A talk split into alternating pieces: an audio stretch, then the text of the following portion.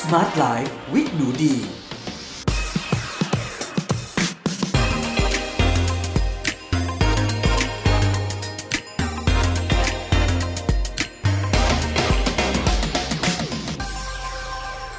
วัสดีค่ะ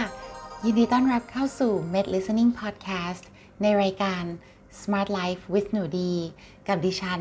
หนูดีวานิสาเรส และวันนี้เรามาพบกันใน episode ที่ 71 กับหัวข้อฝึกสมองไม่ให้ทุกข์ สวัสดีค่ะเพื่อนๆ แล้วก็สวัสดีปีใหม่ 2022 นะคะ หนูดีและทีมงานก็อยากจะขออวยพรให้เพื่อนๆของเราทุกคนนะคะ มีสุขภาพร่างกายที่แข็งแรง มีชีวิตที่ประสบความสำเร็จในนิยามของตัวคุณเองนะคะ แล้วก็ได้พบเจอแต่คนดีๆนะ ได้พบเจอแต่มิตร แล้วก็กัลยาณมิตรนะคะ ตลอดทั้งปีนี้แล้วก็ ตลอดไปเลยค่ะ แล้วก็วันนี้นะคะ เราก็มีหนังสือเล่มที่หนูดีรู้สึกว่าเออดีมากๆอีกเล่มหนึ่งเลยนะ มาแชร์ให้เพื่อนๆได้ฟังนะคะ เผื่อเพื่อนๆจะสนใจแล้วก็ไปลองหยิบจับซื้อหามาเป็นของตัวเองค่ะ เพราะว่าปีนี้เนี่ยหนึ่งในความตั้งใจของหนูดีนะคะ ก็คือหนูดีจะจัดเวลาให้ตัวหนูดีเองเนี่ยค่ะ มีเวลาที่อ่านหนังสือได้มากขึ้นไปกว่าปีที่แล้วด้วยนะ ถึงแม้หนูดีเป็นหนอนหนังสืออยู่แล้วนะคะ แต่หนูดีก็มานั่งประเมินตัวเองในปี 2021 ที่ผ่านมาแล้วก็คิดว่าถึงแม้เราจะเป็นคนที่อ่านหนังสือได้เยอะอยู่แล้วเนี่ย แต่จริงๆเราก็มีแบบว่าโอเอนั่งไถมือถือนั่งเล่นมือถือดูคลิปนั้นดูอย่างนั้นอย่างนี้เนาะก็คิดว่าปีนี้จะทำเวลาให้ดีขึ้นนะคะ แล้วก็จัดวินัยในตัวเองนะ ไม่ได้จะไปควบคุมเวลานะคะ แต่ว่าควบคุมตัวเอง แล้วก็ความรู้สึกที่จะอยากโอเอของตัวเองเนี่ยแหละ เพราะฉะนั้นปีนี้เพื่อนๆ รอเลยนะ หนูดีมีหนังสือดีๆนะคะ ทั้งหนังสือใหม่เอี่ยมที่เพิ่งออกปีนี้นะคะ แล้วก็หนังสือที่ เป็นคลาสสิกที่คิดว่าเออน่าหยิบจับซื้อหามาเป็นของตัวเอง มาแชร์ทั้งภาษาไทยภาษาอังกฤษเลยค่ะนะคะ ส่วนในหมวดหมู่หนังสือภาษาไทยนะก็จะมีหนังสือที่คนไทยเขียน แล้วก็หนังสือที่แปลจากภาษาต่างประเทศด้วยนะคะเพื่อนๆวันนี้นะเป็นหนังสือที่แปลจากภาษาญี่ปุ่นนะคะ ชื่อหนังสือเนี่ยคือฝึกสมองไม่ให้ทุกผู้เขียนเป็นนายแพทย์นะคะ คือนายแพทย์ โทชิโนริคาโตะค่ะ แล้วก็เป็นของสำนักพิมพ์นานมีนะคะ เล่มหนูดีอ่าเล่มนี้ 225 บาท คิดว่าคุ้มเลยเล่มเล็ก ๆ นะทุกคนอ่านไม่นานก็จบค่ะ ซึ่งตัวคุณหมอคาโตะเนี่ยค่ะ เขาจะพูดถึงวิธีการที่เราเนี่ย จะฝึกควบคุมดูแลสมองนะคะ เพื่อรับมือกับสถานการณ์ที่ทำให้เรามีความทุกข์อะทุกคน ซึ่งจริงๆ มันก็ไม่ได้มี อะไรที่แปลกแตกต่างไปจากสิ่งที่เราพบเจอในชีวิตนั่นแหละ เพราะว่าเราก็เป็นมนุษย์เหมือนกันเนาะสิ่งที่เราประสบพบเจอที่ทำให้เกิดความรู้สึกทุกข์เนี่ยถึงแม้ในเนื้อหารายละเอียดมันจะเหมือนกันแต่ในไม่เหมือนกันแต่ในโครงสร้างเนี่ยส่วนใหญ่แล้วมันก็จะไม่ค่อยแตกต่างกัน ถ้าพูดในเชิงศาสนาพุทธนะคะ ก็คือว่าหลักๆมันก็คือมี2ออย่างอะเนาะหนึ่งคือประสบพบเจอกับสิ่งที่เราไม่ชอบกับ ไม่ได้ประสบพบเจอกับสิ่งที่เราชอบ มันก็จะมีอยู่แค่ 2 variation ประมาณนี้แต่รายละเอียดในชีวิตคนเนาะมันก็แตกต่างกันไปอยู่ประเทศไหนอาชีพอะไร มีรสนิยมความชอบยังไงนะคะ ในหนังสือเล่มนี้เนี่ยเดี๋ยวเรามาดูกันนิดนึง แล้วเดี๋ยวหนูจะแชร์ในบทต่างๆ ด้วยนะคะหนูดีจะเลือกบทที่หนูดีชอบมานะ ทุกคนลองฟังดูว่าคิดว่าเอาไปใช้ได้ไหมนะคะ ก็บทหนึ่งนะจะเป็นแค่ 2 หน้าเล็กๆ สั้น ๆ เท่านั้นเอง แล้วก็หนังสือเนี่ยจะพูดถึงอาการต่างๆค่ะ คือในครึ่งแรกของเล่มเนี่ยคุณหมอจะพูดถึงว่าการทำงานของสมองนะคะ วิธีการจัดการรูปแบบต่างๆ สมองในแต่ละส่วนทำงานยังไงนะคะ อารมณ์การเคลื่อนไหวอะไรต่างๆ แต่ว่าในตอนท่อนหลังของหนังสือเนี่ยอันนี้น่าสนใจค่ะ เขาจะพูดถึงอาการต่างๆ เช่น อาการที่ 1 ใจร้อนขี้โมโหนะคะ อาการที่ 2 ขี้หลงขี้ลืม อาการที่ 3 มักเสียใจกับสิ่งที่ตัวเองทำลงไป อาการที่ 4 ประหม่าเมื่อต้องอยู่ต่อหน้าผู้คน อาการที่ 5 ด่วนสรุปโดยไม่รู้ตัว อาการที่ 6 งานไม่คืบหน้าตามที่คิด แล้วก็จะพูดถึงอาการต่างๆ แล้วก็วิธีการแก้สำหรับอาการนั้นเลย โดยการฝึกเทรนสมองขึ้นมาใหม่เนาะเดี๋ยวดีจะเลือก อาการที่หนูดีชอบนะ มาแชร์นะคะ เพราะว่าหนูดีเคยไลฟ์เรื่องนี้ไปใน Facebook อัจฉริยะสร้างได้ แล้วเพื่อนๆก็บอกว่า ให้อ่านอาการนั้นอาการนี้ให้หน่อยเพราะฉันเนี่ยเป็นช่วฉันจะได้เอาไปฝึกเลยเนาะเช่นขาดความมั่นใจรู้สึกหม่นหมองบ่อยๆ กังวลไปเกินกว่าเหตุอยู่ด้วยตัวเองไม่ได้ต้องพึ่งพาคนอื่นเสมอ ขี้เบื่อ ไม่มีความอดทนเปลี่ยนโหมด ความรู้สึกไม่ได้ ไม่ค่อยกล้าทำอะไร เผลอปฏิเสธความเห็นและการกระทำของคนอื่นเร็วเกินไป รู้สึกว่าชีวิตแต่ละวันนี้มันช่างน่าเบื่อเหลือเกิน จริงจังมากเกินไปจนขาดความยืดหยุ่นนะคะคอยตามคนอื่นง่ายเกินไป ปฏิเสธไม่ได้ลังเลไม่กล้าตัดสินใจไม่มีเพื่อนทำอะไรไม่ได้ทำไม่เตรียมการมาก่อนตามคนอื่นๆ ไม่ทันเผลอพูดเรื่องที่ไม่ควรพูด ไม่เป็นที่ชื่นชอบอะไรประมาณนี้เนาะ ซึ่งจะบอกว่าเนี่ยอาการพวกนี้เนี่ยถ้าเพื่อนๆฟังเนี่ยมันเป็นอะไรที่เราสามารถประสบพบเจอได้ในชีวิตประจำวันของพวกเราหลาย ๆ คนเลยนะคะ ทีนี้เนี่ยก่อนที่จะเข้าถึงวิธีแก้บางอาการเนี่ยหนูอยากจะให้ดูตอนต้นของหนังสือก่อน ซึ่งตอนต้นเนี่ยคุณหมอเขาจะพูดถึงอ่า การทำงานของสมองในด้านต่างๆ แต่ต้องบอกนิดนึงถ้าใครตัดสินใจไปสอยหนังสือเล่มนี้มา สอยที่ไหนแนะนำสอยออนไลน์เลยนะคะ ทุกเล่มที่หนูดีรีวิวนะเพื่อนๆ ขี่ออนไลน์ได้เลย เพราะว่าถ้าไปหน้าร้านหนังสือเนี่ยอาจจะไม่ได้เจอเล่มนั้น เพราะว่าบางหน้าร้านหนังสือเขาอาจจะไม่ได้แบบมีเล่มนั้นในวันนั้นที่คุณไปถึงอะไรประมาณนี้นะคะ ซื้อออนไลน์ดีสุด แล้วส่วนใหญ่ซื้อออนไลน์ถูกกว่าด้วยนะหนูดีไปซื้อหน้าร้านเนี่ยได้ราคาเต็มนะคะ ยกเว้นเป็นสมาชิกก็จะมีลด 10%แต่ถ้าเพื่อนๆซื้อออนไลน์ส่วนใหญ่จะได้ลดไปเลยเนาะ เปิดมาเนี่ยค่ะคุณหมอเขาพูดว่าความทุกข์ใจของเราเริ่มจากสมองนะคะ ว่าแต่ละวันเนี่ยเราผลิตเรื่องทุกข์ใจยังไงบ้าง เรามีความกังวล มีความคิดมาก มีการใช้ชีวิตในรูปแบบต่างๆยังไงที่มันไปกระตุ้นความทุกข์แล้วคุณหมอบอกว่าให้พัฒนารหัสสมองด้านต่างๆ แต่จริงรหัสสมองด้านต่างๆเนี่ยมันไม่คือเราสามารถตัดคำว่ารหัสออกไปได้เลยดีไม่เข้าใจเหมือนกันทำไมเขาถึงใช้คำว่ารหัสนะ จริง ๆ แล้วเนี่ยเราเยกตัวอย่างนะคะ เช่นคำว่ารหัสสมองด้านอารมณ์เนี่ยค่ะจริง ๆ แล้วมันก็คืออสิ่งที่ควบคุมการทำงานของสมองที่เกี่ยวข้องกับอารมณ์นะคะ เพราะฉะนั้นถ้าเพื่อนๆอ่านแล้วงงเนี่ยตัดคำว่ารหัสออกไปได้เลย ซึ่งในเล่มเนี่ยคุณหมอเขาจะแบ่งออกเป็น 8 กลุ่มการทำงานนะคะ คือ ด้านการคิดด้านการเคลื่อนไหว ด้านการสื่อสาร ด้านความเข้าใจ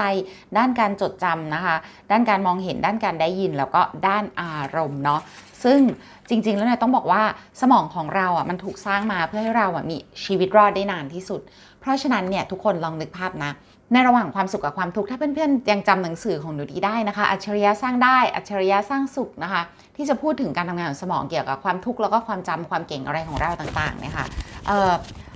หน้าที่หลักของสมองคือทำให้เรามีชีวิตรอดให้นานที่สุด เพราะฉะนั้นเนี่ยเขาจะต้องจำในเรื่องที่ทำให้เราเจ็บปวดทำให้เรารู้สึกแย่นะคะทำให้เราเฉียดตายหรืออะไรพูดง่ายๆคือทรามาต่างๆ เรื่องที่มันทรมานทุกทนต่างๆ ในชีวิตเราเนี่ย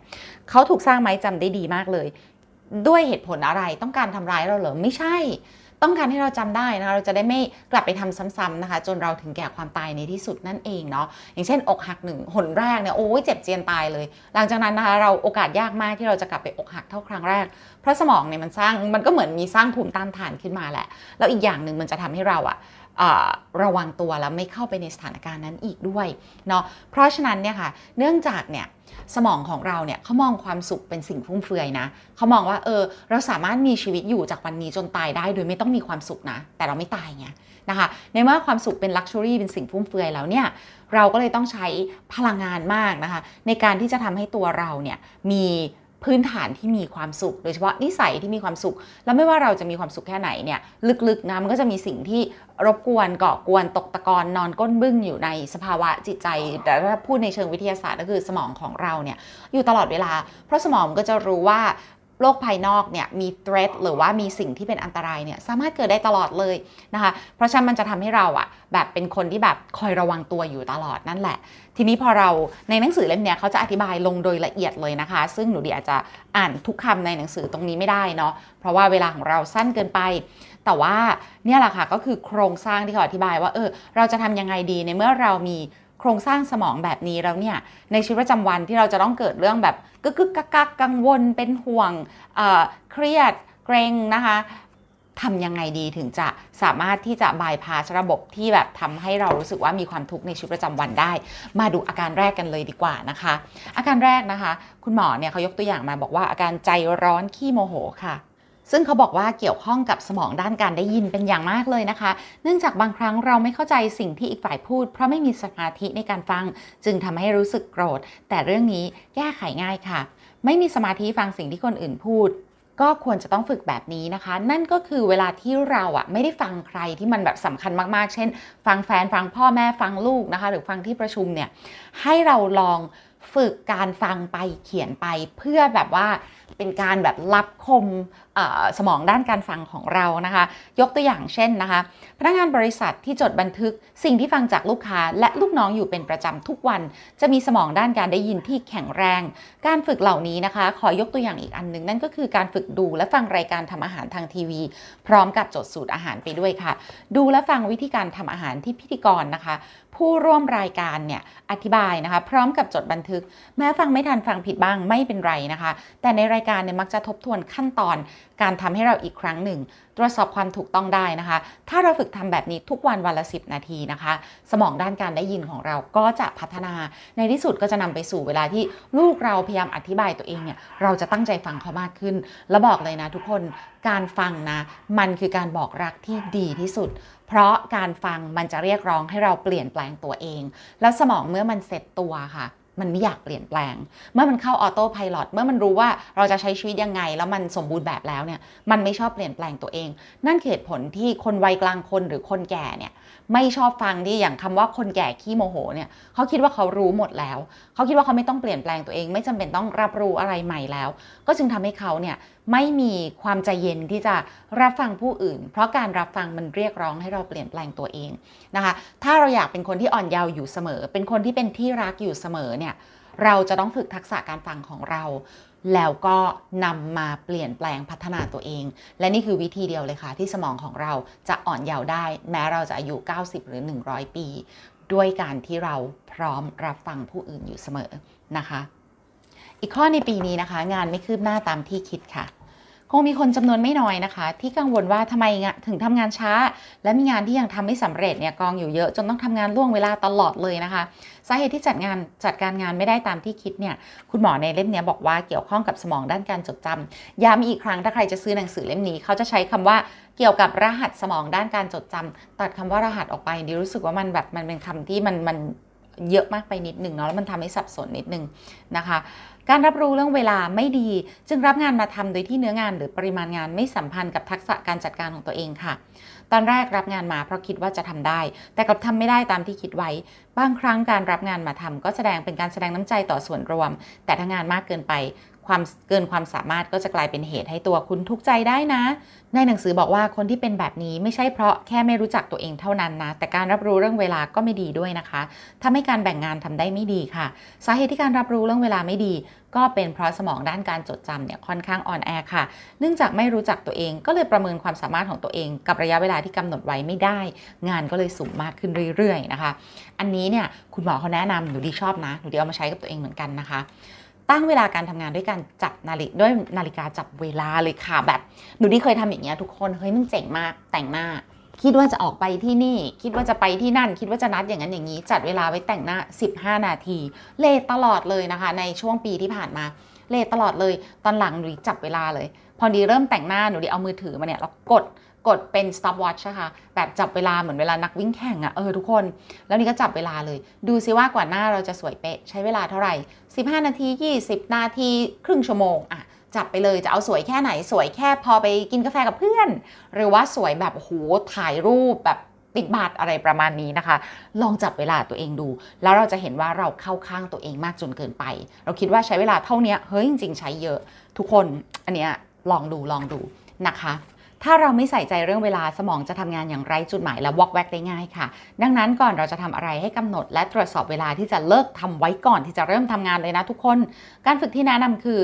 จับเวลาแล้วหลับตายืนขาเดียว เอ้ยนี่เจ๋งมาก เริ่มจากเตรียมนาฬิกาจับเวลาไว้ สมมุติว่าเราจะยืนขาเดียว 1 นาทีให้ลองกะในใจว่า 1 นาทีเนี่ยมันนานแค่ไหน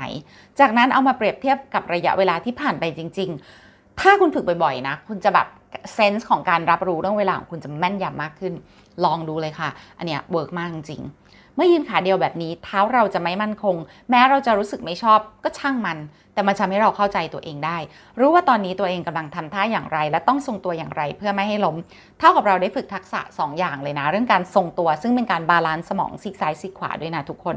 ด้วยเหตุผลเดียวกันนี้ การจับเวลาแล้วเดินไปข้างหน้าสลับกับก้าวถอยหลัง ก็เป็นการฝึกที่แนะนำเช่นกันนะคะ คุณก็ลองดูนะว่าคุณจะฝึกแบบหลับตายืนขาเดียวกางแขนเหมือนแบบสมัยก่อนอะที่อาจารย์ให้เราแบบ เออการลงโทษแบบยุค ninety จะแบบข้ามไม้บรรทัดกลางแขนยืนขาเดียวอะไรประมาณนี้นะคะ เออ แต่ว่า